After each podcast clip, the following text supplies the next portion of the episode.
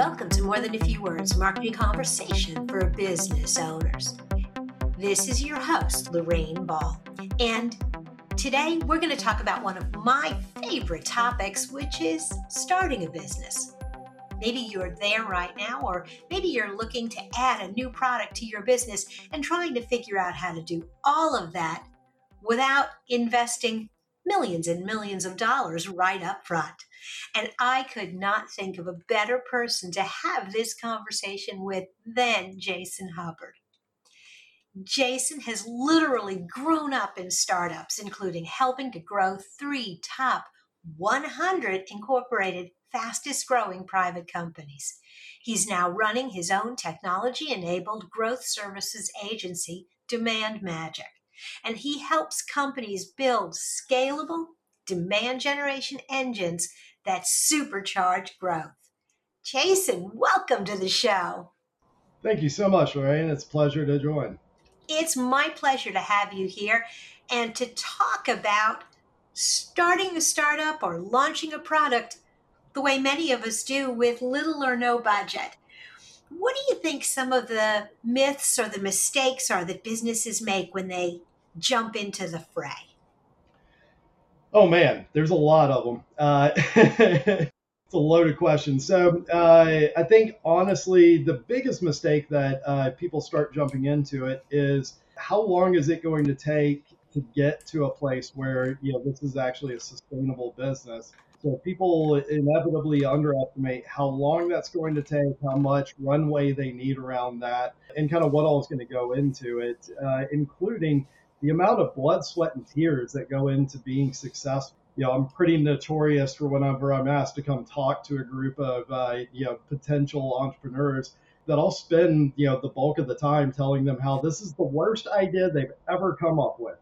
Uh, and you know, I get towards the second half of it. I was like, if you're still with me, then we'll start going into you know how do you actually do this thing. But you know, I think a lot of people go into it, or most people go into it, underestimating what all is going to be involved in it. And I mean, as many times as I've done it, I'm guilty of it almost every time. I forget how heavy that initial lift is. Absolutely. And I think you would agree that there are technology tools right now that can really help. They can reduce your cost and make your job easier. What would you say are some of the essential pieces of that tech stack that businesses need to be investing in right away? Yeah, that's a great question. Uh, you know, hands down, the number one is having some sort of a marketing automation uh, tool or platform. You know, email remains the most cost-effective way of get mess- getting messaging out and getting in front of people. It's going to be the centerpiece to any sort of a content-led uh, demand gen or growth strategy because you know the content's only going to be as valuable or as effective as uh, how well you can get that out in front of people and make them aware of it. And you're only going to have so much reach on you know social media. It takes a long time to get you know seo and ranking and stuff like that out there uh, where people are going to find it organically. And so email is going to be the number one way that you do that. Also enables you to be able to automate a lot of the things that you're doing allows you to be able to track and see what people are doing on your website, what they're engaging with, stuff like that. Because first party uh, intent signals that you're able to gather and generate as far as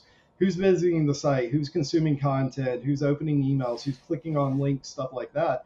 Um, those are going to be the most powerful intent signals that, you know, no matter what you know stage you are in an organization uh, in your growth journey anything like that to help you identify those people are most qualified and most ready to have a sales conversation and ultimately purchase. And so, you know, marketing automation is absolutely essential to that. The other corollary to it is okay, you've got a marketing automation platform and you're going to start working on building your list of people to reach out to and stuff like that. But most of us are going to need a way to jumpstart that. And so you're going to need a data source of some kind um, to be able to go and identify what your ideal customer profile is, you know, what the companies are you should be targeting, as well as some of those people you should be reaching out to at those organizations.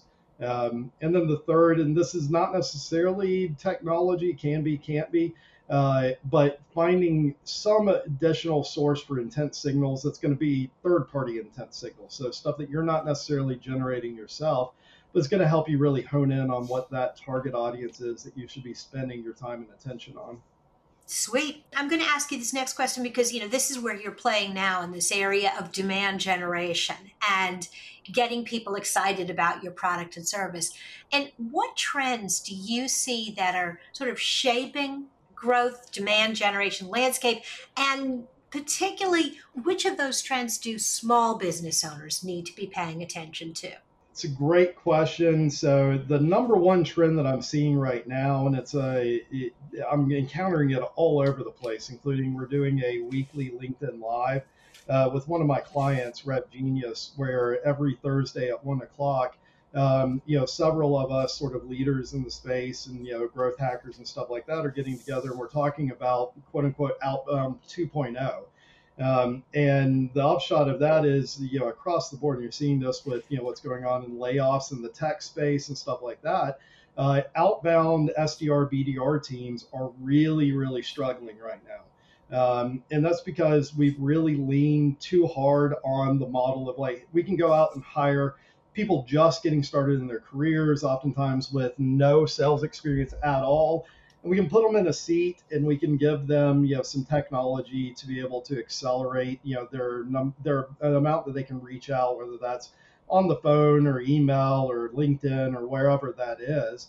And you know operate under the assumption if we put enough butts in seats and we put enough through you know the funnel that some stuff's going to come out the other side of it. And that's increasingly not the case anymore and it's the reason why you're seeing like mass layoffs of hundreds of sales reps and stuff like that at these companies because the model is largely broken.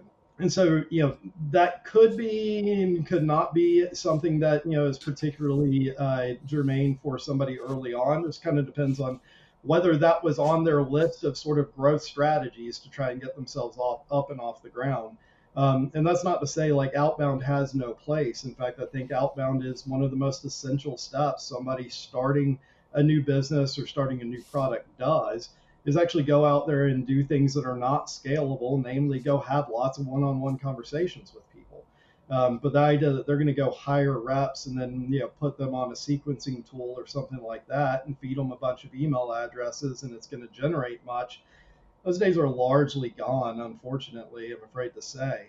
Um, and so I think that's really the biggest trend that I'm seeing right now. And it's really kind of upended a lot of things, a lot of people's models. And, you know, it's been multiple years in the making, but it's really sort of come to a head in everything that's happened here over the last year or so. And, you know, a lot of changes going on in the marketplace. If I'm hearing you correctly, what you're saying is it's not that the outbound one-on-one kind of marketing or very very targeted marketing isn't effective but it's the reliance on technology to to support your unskilled workforce yeah well unskilled workforce but also just sort of the you know the spray and pray approach mm-hmm. yeah so i'm gonna i'm gonna load up you know and expect a rep to do you know 100 plus dials a day and send out you know uh, 200 emails a day, and you know, just based off pure volume, we're going to get something significant that comes out the other side of it. Not only is that not effective anymore, but it's actually doing significant damage to a lot of organizations. Where, you know, if you've got a rep that goes in and does that and doesn't do it well, or loads in some bad data or something like that, all of a sudden you can very quickly wind up with a domain where your reputation is so damaged that nobody from your company can get emails to land anymore and obviously that's a huge, huge problem uh, if you try and do something and uh, you know you've got people trying to close deals and stuff like that, and you can't actually break through or actually get in anybody's inbox. Absolutely. So that also argues for really at all levels being very selective about how you use email and how you use these different tools. And this is such an interesting balance because on the social media side, we're seeing almost a return to that that spray and pray kind of approach where the push is to get as many videos as you can out there and just get views and just get views. And so it's it's really interesting that you're saying this more on the sales side and on the the more intimate side you actually have to be more selective than you ever you know than than maybe you were 5 years ago. Yeah, you have to be more selective, but I think the other big piece of this, and this is where it's absolutely crucial, is these you know these silos and, and firm lines between things like marketing, demand gen, sales, you know, outbound stuff like that, which at a huge number of organizations, this has never made any sense to me. Like these are still divided up and nobody's really talking to each other. Nobody's really coordinating across those functions and stuff like that. And that's a big problem whenever you're facing what we're facing right now. And on the flip side of it, what I've seen is if you run those outbound motions as part of a coherent demand gen strategy, it's extremely effective, but it's effective in subtle ways. Notably, like what I've had as experiences, the reps actually have very little of people actually replying directly to them. But that's not to say that their effort and their outreach and that channel is not driving things and moving the needle.